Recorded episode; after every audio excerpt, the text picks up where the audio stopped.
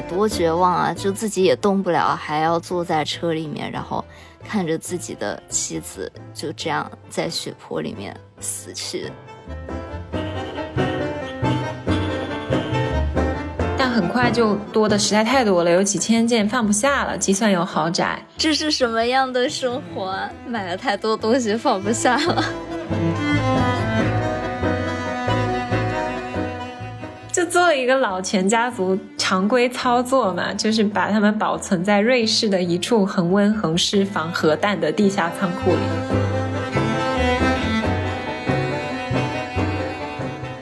大家好，我是央子，我是小西，我们是大俗小雅。大俗小雅是生活在世界各地的打工人，每周一起跨时差谈天说地。那我们今天呢，其实是想跟大家讲述一个最近艺术圈发生的大新闻、大事件。是的，就是我看到这个消息的时候，马上就转发给了央子，就是震惊。但其实是在小西转发的那个报道的前一天晚上，我就立马转给了小西，然后被小西忽略了过去。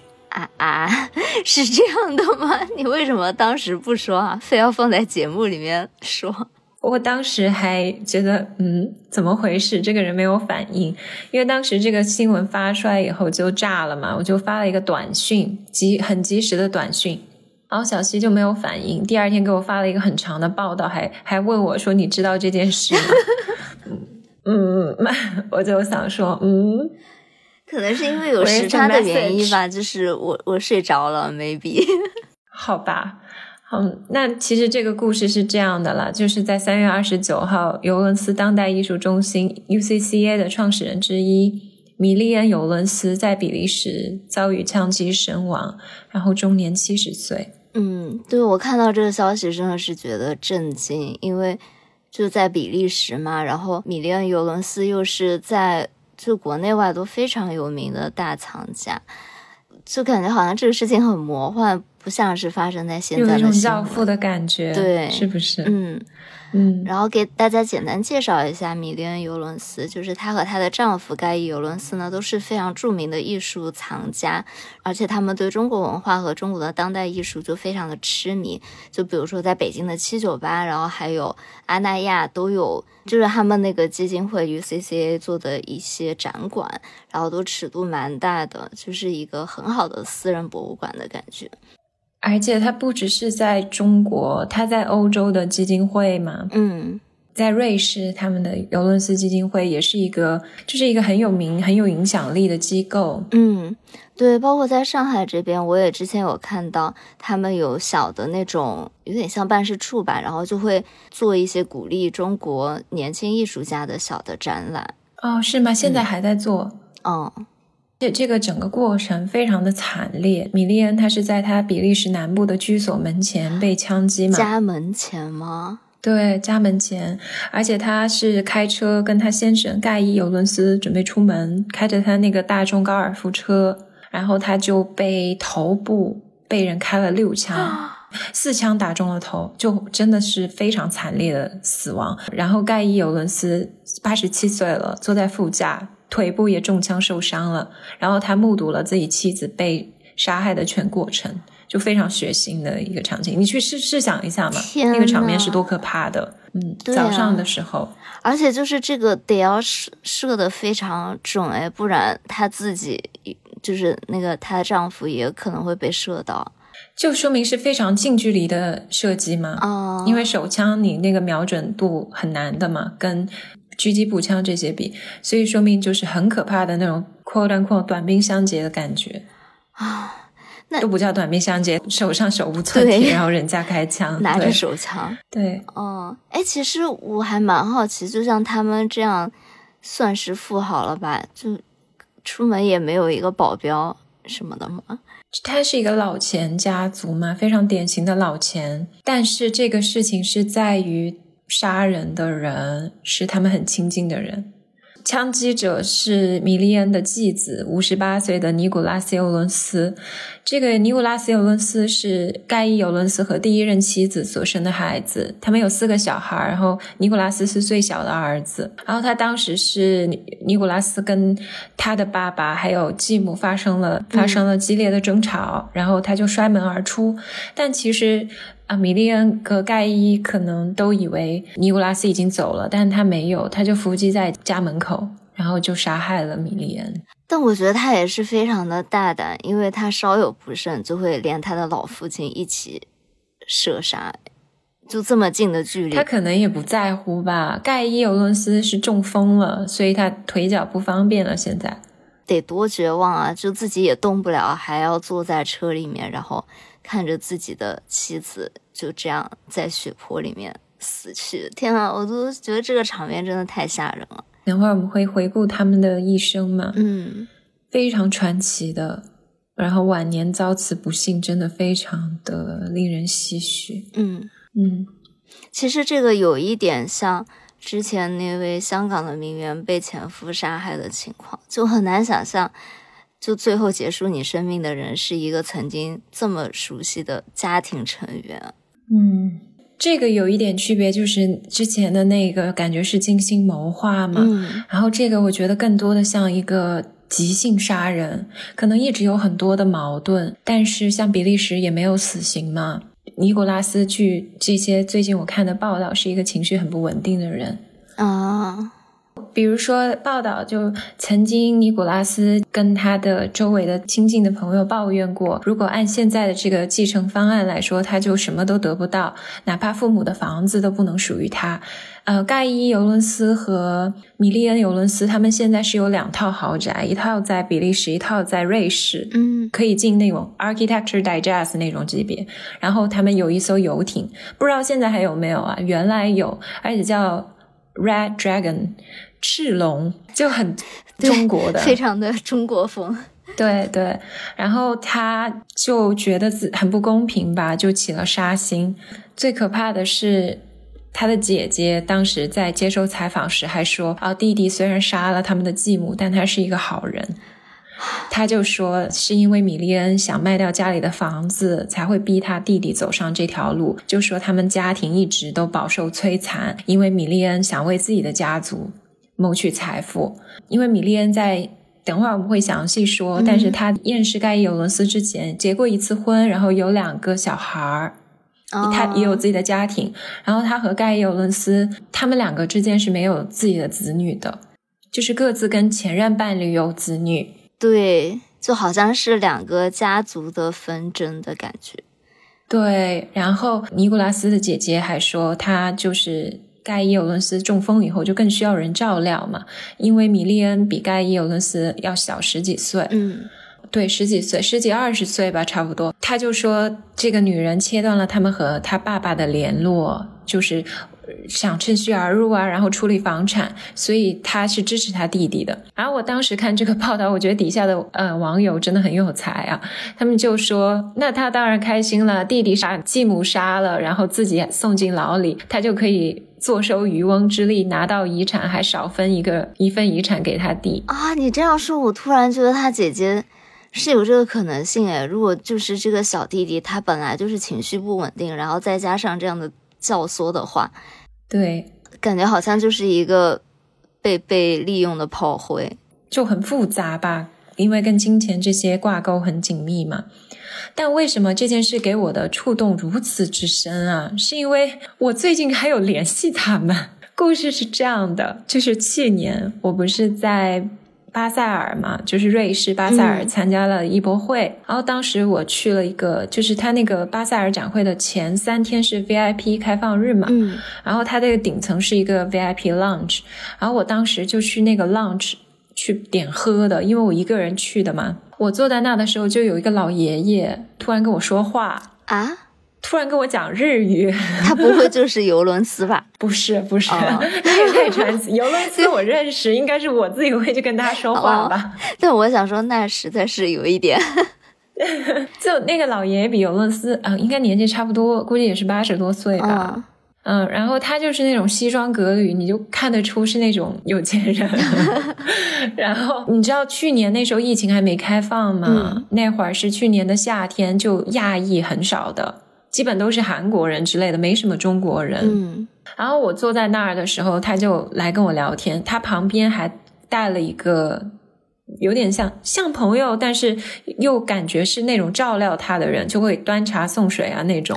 我开始以为是他司机，后来知道是一个艺术家，是他赞助的一个艺术家。艺术家果然也是要为钱低头。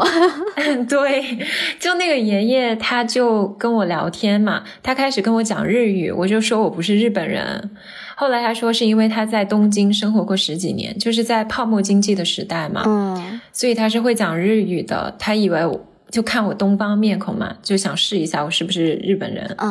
然后后来他就跟我聊了很多，他说他是做金融的，就是他之前一直为意大利国家银行工作吧，就几十年，就被驻派到海外的很多地方。他就在纽约也生活过很多年，然后在东京，在新加坡，他退休最后一站是在新加坡，所以他对亚洲艺术这些也比较感兴趣。然后当时我觉得比较有趣的是，我们坐在那喝东西吃东西的时候，就不断有那种年轻艺术家过来跟他鞠躬。天哪，他很像那个，你是不是没有看狂飙啊？狂飙里面那个干爹就是大家都会认他当干爹那种，给他拜码头，就跪下，突然说，我真的觉得很像那种感觉，就觉得好好笑，对吧？我来给您养老。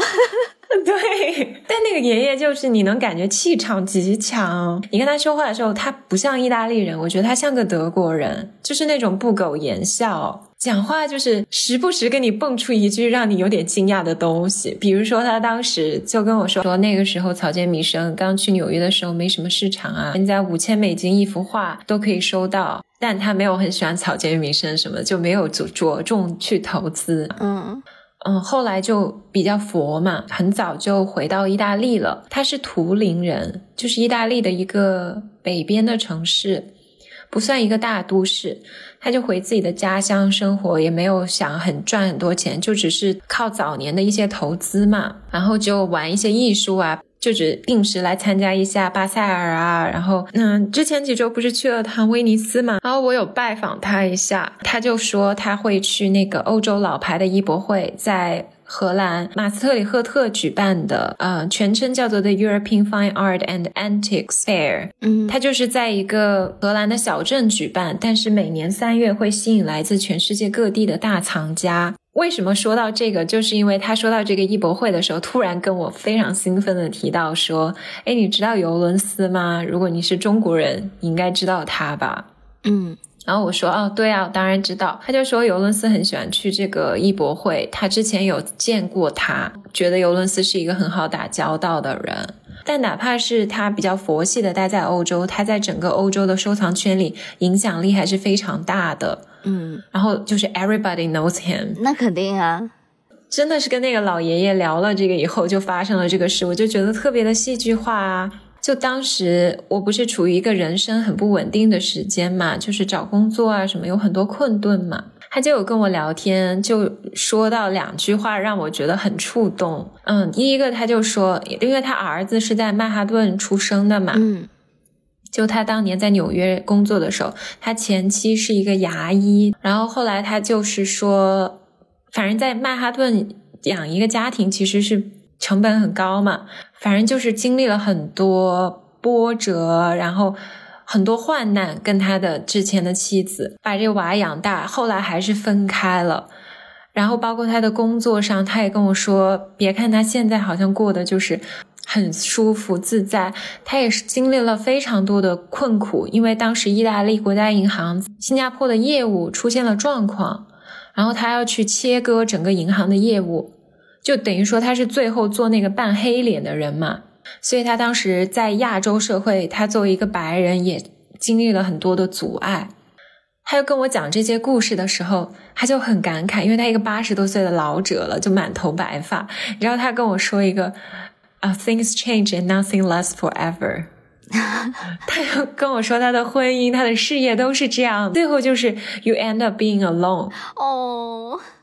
没事，他有轮番的艺术家为他端茶送水。他就说 You are so young and ambitious， 就是你还很年轻，然后还有自己未来的一些展望，最重要是 Never limit yourself， 永远不要局限你自己。就看到他的生活，我就会觉得人生还很长，我可以慢慢努力，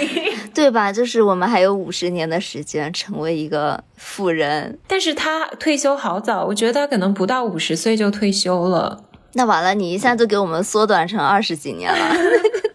反正我就是觉得还蛮巧合的吧，就是他提到这个事情之后，就发生了这么戏剧性的一幕。那说回到尤伦斯嘛，其实这个枪击案是有一些伏笔的，就是尤伦斯他之前有谈过他处理自己的这个遗产啊，还有他庞大的艺术收藏嘛。他其实2011年的时候就有说过，他当时76岁嘛，他说他有4个孩子、13个孙子、2个曾孙，他就不想把他的收藏留给他的继承人，因为太复杂了，就是不患寡而患不均。对，所以他就是希望把它成立一个基金会啊，然后用别的方式来管理他这些收藏和金钱嘛，肯定就会出现很多问题，因为他后来又有这个新的妻子。这一次枪击事件的这个始作俑者之前还是给比利时的国家情报部门工作过的人。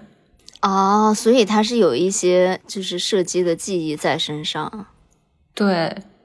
而且追溯到尤伦斯的生平嘛，他身价有20亿欧元，就是非常标准的老钱。他虽然是一个欧洲裔，但是他是出生在美国旧金山，他的抬头是男爵，因为在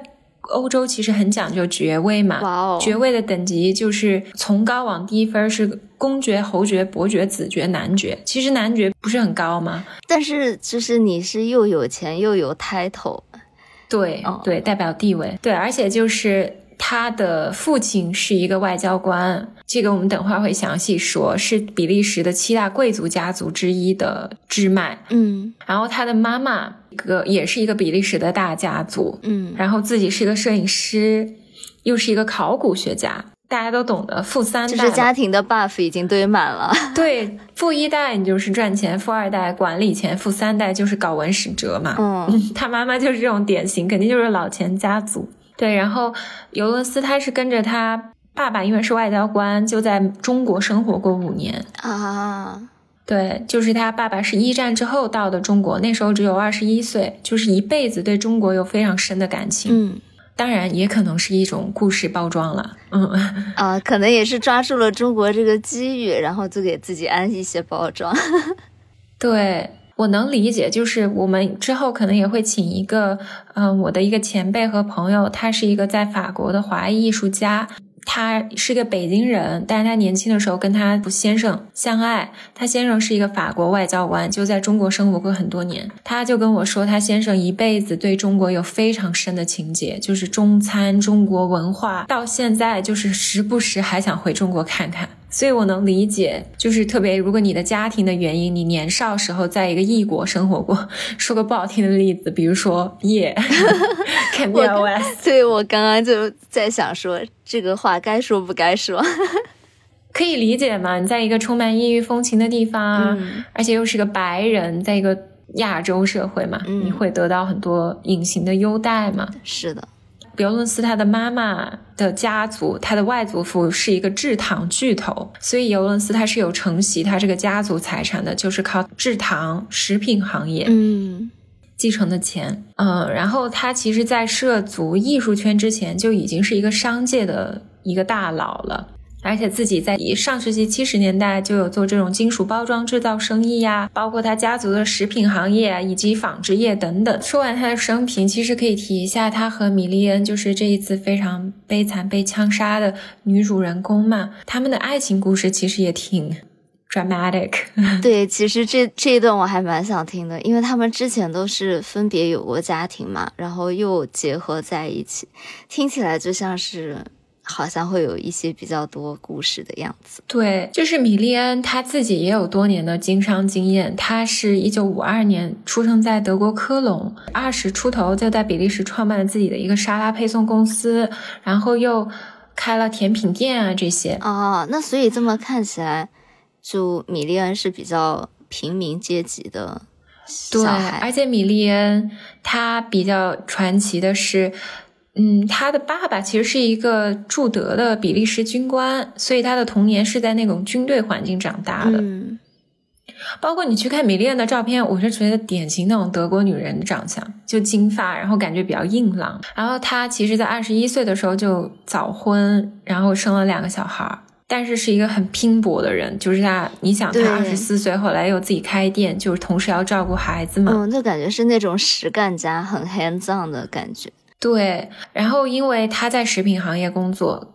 盖伊尤伦斯也是在食品行业，他们就认识了彼此，在1991年。原来是这样认识的吗？对，是工作中的一些机会认识的啊。然后他在91年就相爱了。那个时候米利恩是39岁，盖伊尤伦斯是56岁。比较drama的是盖伊尤伦斯那会儿还没有离婚，他还跟他第一任妻子在一起，而且已经有了4个孩子。那个时候，所以我其实有一点可以理解，就比如说对于他前妻的4个孩子来讲，对这个女人其实可能从一开始就是一个家庭的闯入者的身份。是的，而且他们2人在一起8年了，盖伊尤伦斯才离婚的啊，就经历了非常长的时间，中间肯定是有非常多省略10000字的故事。这也是有一点不容易，就是坚持8年。对啊，而且这种大家族又是老钱，肯定是有非常多的经济啊这些的纠葛的。就是肯定是需要很多很多的准备才能做离婚这个事情的。对，总之反正他们俩就是有点一拍即合吧，兴趣爱好也非常一致。因为盖伊尤伦斯他其实在上世纪末的时候他就已经不是很活跃了，在商界他的主要精力就转移到了收藏圈啊、慈善事业这些。然后米利恩他也是一个非常热衷慈善的人，就是盖伊尤伦斯也有提到，他们俩第一次去尼泊尔的时候，米利恩看到那当地的小孩什么的，他就会想说要成立一个慈善基金帮助这些孩子什么的。所以盖伊尤伦斯就觉得这是他的可能是灵魂伴侣吧。就是2人在这种事情上面就一拍即合了。对，而且米利恩他之前其实没有太接触过中国艺术，他是因为他先生的原因，在90年的时候开始接触嘛。他自己描述他第一次走进中国艺术家的工作室的时候是非常新鲜的一种体验，因为那会儿中国艺术家的工作室面积都很小，画都要叠在一块才能勉强放下，有时候要倒着横着才能看清画的样子。就那会儿大家可以想象，改革开放也没有太久，中西方的那个经济物质基础差别很大。因为你想欧洲现在看起来就我们现在看，其实讲真，我觉得新钱永远更有活力。就中国上海什么很多地儿，比欧洲很多地儿发达多了。但是欧洲它可能100年前就长这样的，它就没变化。所以从当时的情况来看，一定是差距很大的嘛。所以跟米利恩的震撼也很强。当时盖伊尤伦斯其实是比米利恩要早一点，他是1986年第一次是为了推进他自己的一些生意来的中国。他当时是通过一个叫伍尔路的人，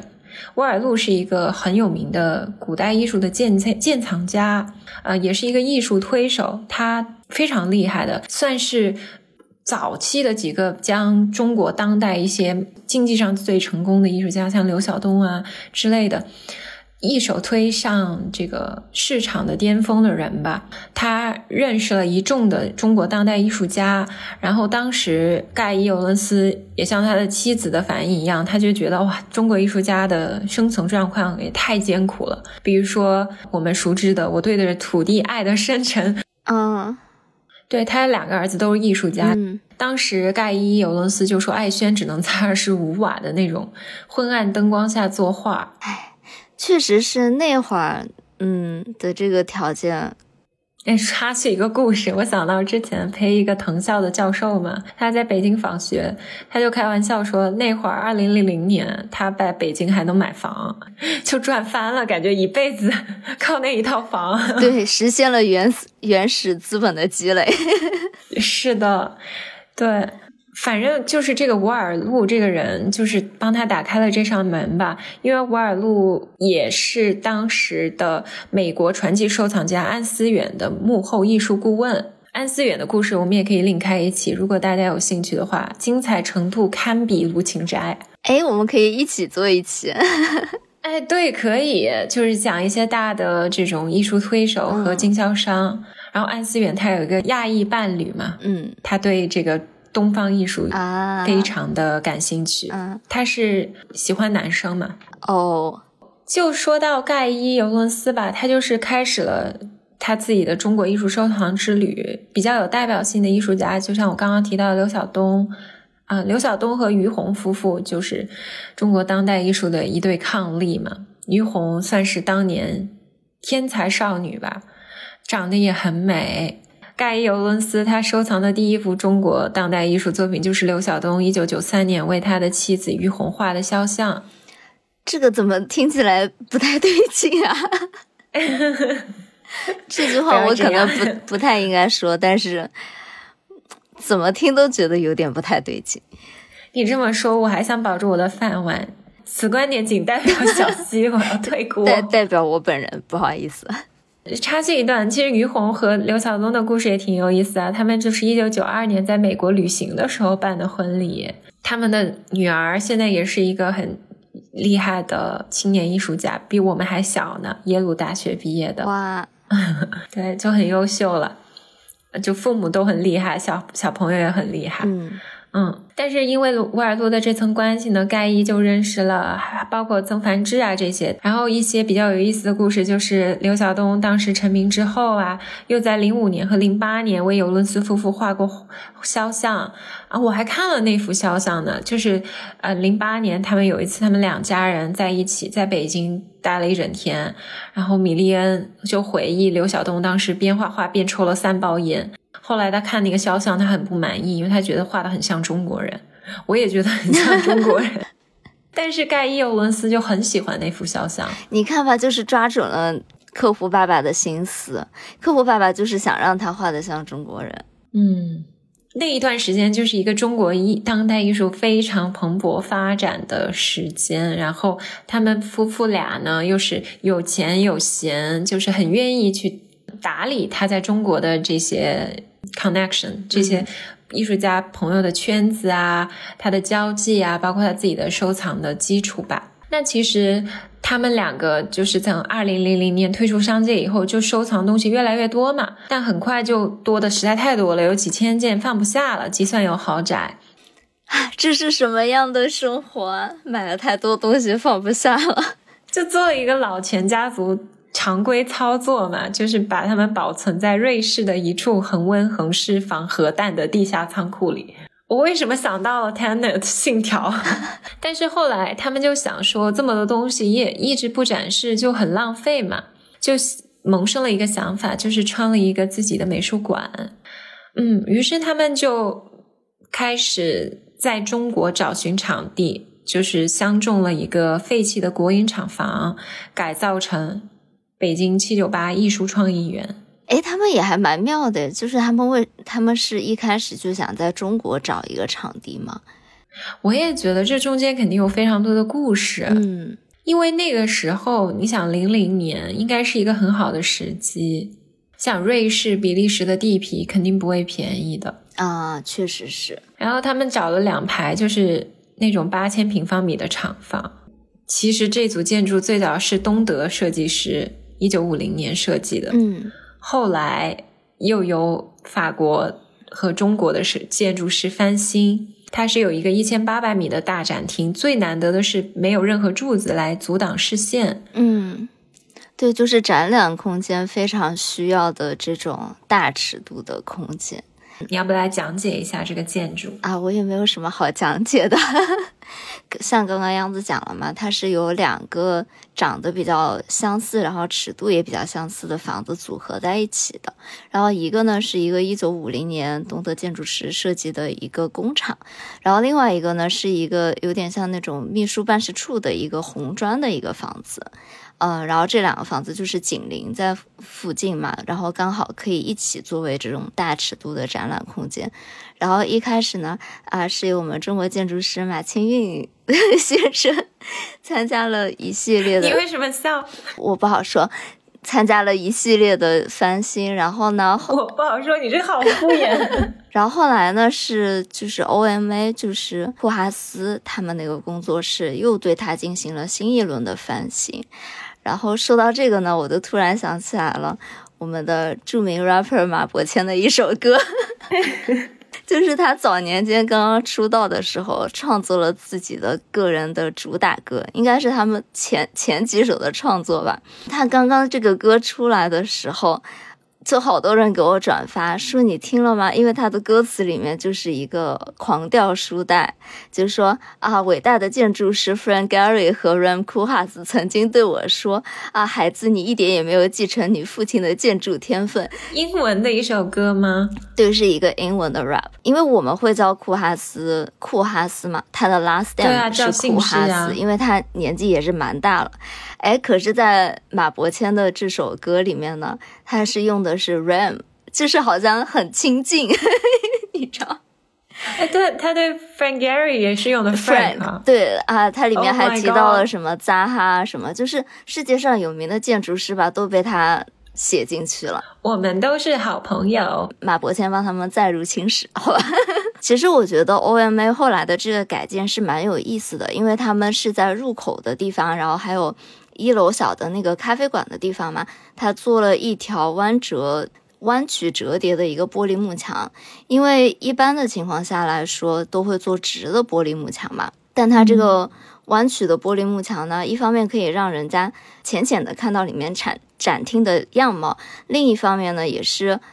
因为他们在进行改造的时候798已经是比较红火的那种当代艺术中心了，但是尤伦斯它的外部还是比较红砖比较工业化的一个形象嘛，所以它是通过这种比较现代手法的一个弯曲的玻璃幕墙呢，想要达到一个这种现代艺术和旧厂房的一个对话的这种感觉，其实还做的蛮妙的、我都没啥印象了，上次去 UCCA 我可能还是在徐冰的展去的。哦，对，但是对啊，我们的徐冰的那个坑什么时候填，稿子都写好啊，对。但是我觉得这个展馆展徐冰的那个天书嘛，我有看，我没有去啊，但是我有看一些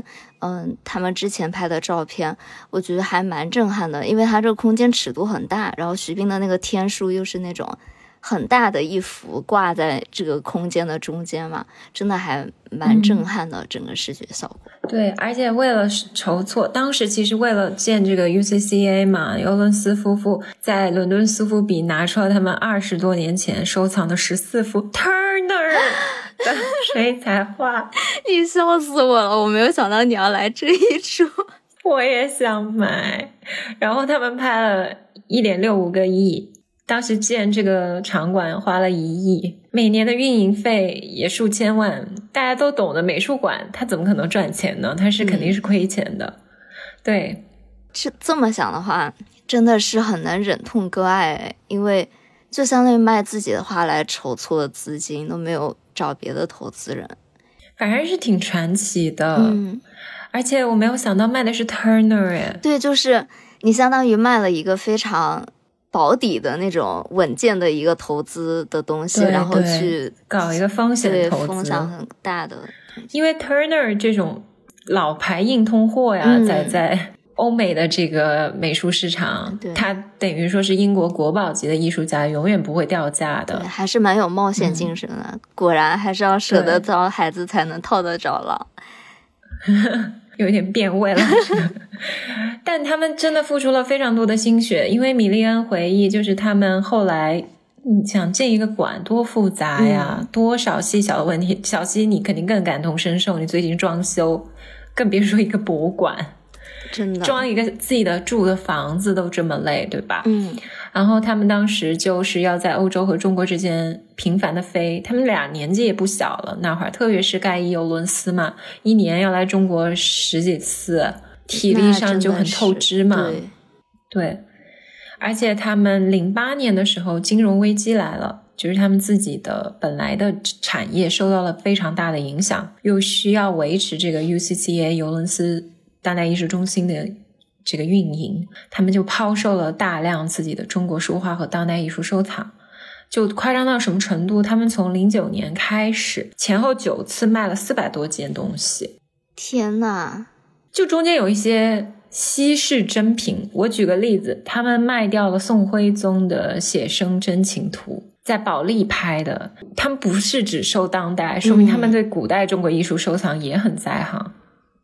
然后另一个很传奇的是曾巩的局势帖，这个为什么传奇呢？因为这是传说中唯一一个传世的曾巩的真迹。你知道一个艺术品你要让它升值，就是 it has to have a story，就是它必须有一个自己的故事。这就像蒙娜丽莎一样，为什么它现在成为可以说是哪怕把之一都去掉当代大家最文明的艺术品，就是它太传奇了，它失窃了那么多次，然后达芬奇的真迹那么少，它就增值了嘛。然后这一件曾巩的作品其实就很夸张，它是1996年尤伦斯夫妇在纽约拍到的，那会儿就人民币400多万买的，但后来09年拍的时候就已经非常恐怖的 1.09 亿成交，就涨了几十倍。天哪，那说明他们的这个投资确实还是非常的有眼光。因为那会儿是最好的时机，07年到后来的15年吧，这一段时间15-16年是中国当代艺术黄金的时间，市场上来说，就除了这种古代真迹，还有一个重磅炸弹，就是曾梵志的《最后的晚餐》，这幅画就是创造了拍卖记录，是第一张当代艺术作品过亿的， 1.8 亿港币成交。他们就赚了很多钱吧，在这个期间。但是也要运营啊，就是好像最后一番折腾就是也没有赚啊，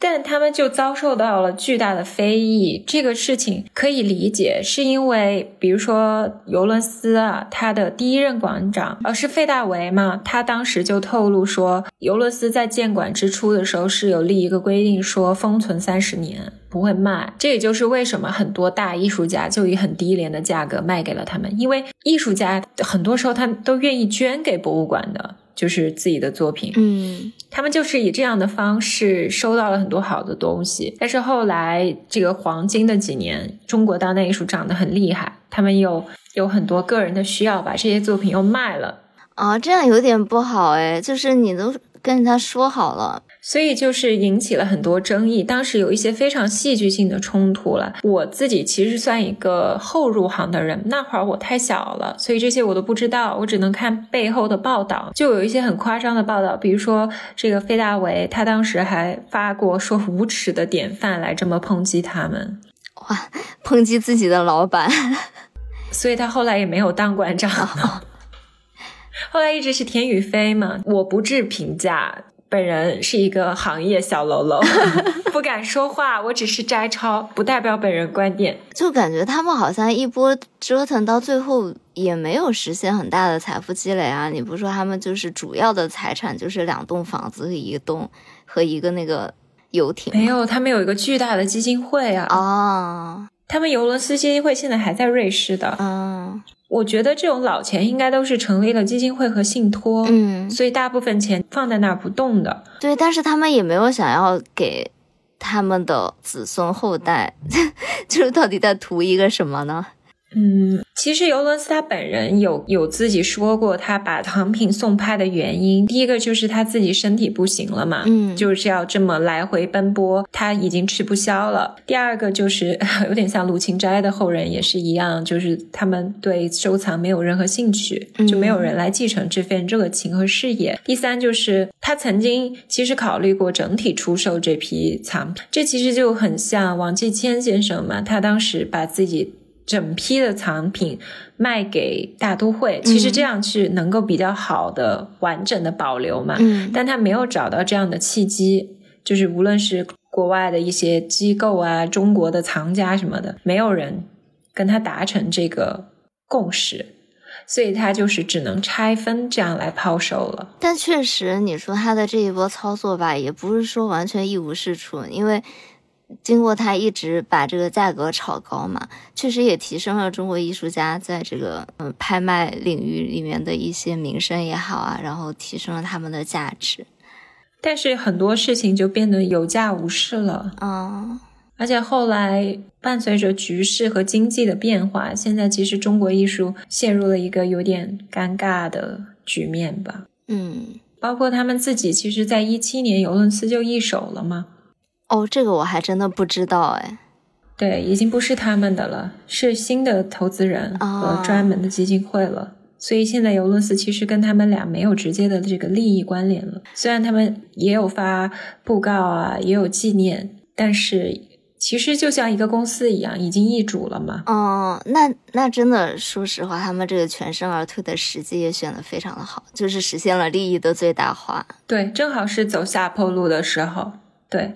但整个故事和整个结局，我就觉得特别像那个《红楼梦》里面写的嘛。就是那种烈火烹油鲜花着锦，但是眼看他起高楼，眼看他宴宾客，眼看他楼塌了。不是说他们整体的生意，而是说这个家族内部的最后这种戏剧化的很极端的方式让人很扼腕，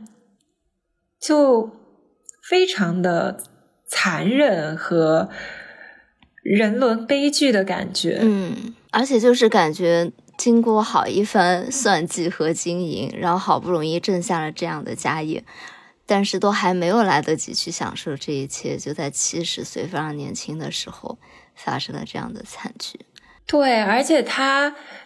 米利恩是一个很有活力的人，虽然他70岁，但是他整个人的状态看起来就50多吧，我觉得。然后他还会去分享很多他和子孙后代的日常，比如说他的后人还跟谷爱凌一起去参加那个巴黎名媛晚会什么的。哦，我有看到那个。对，就是觉得他是一个很愿意去开拓一些新的事业，包括他自己也有自己的品牌嘛，就他的人生还是很精彩，还有很多未完待续的，但是感觉就戛然而止了。但为什么今天特别想分享这一期，其实也是最近我们自己在自己的行业中的一些迷思，因为中国当代艺术到底未来是何去何从的，就很像我们追溯哥哥张国荣一样，感觉是一个时代的终结，只是浓缩在了一个人的身上而已。就是一个黄金时代，它好像落下了帷幕，而且是一个极具戏剧张力的方式，突然就结束了，就让人觉得很惋惜。哎，当然我们还是希望中国的艺术越来越好，不要以这种惨烈的方式。对，但是所有事情我也坚信是否极泰来的，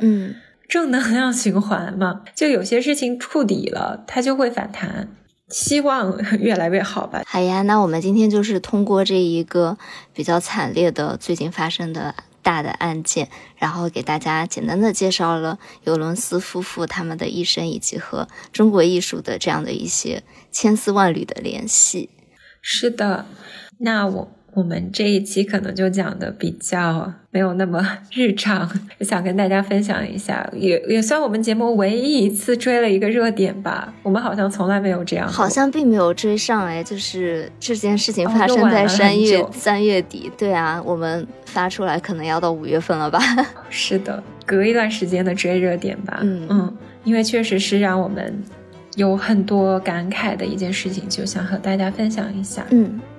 那我们今天的这期节目就到这里啦。我是杨子，我是小西，我们是大俗小雅。那我们下周再见吧，拜拜，拜拜。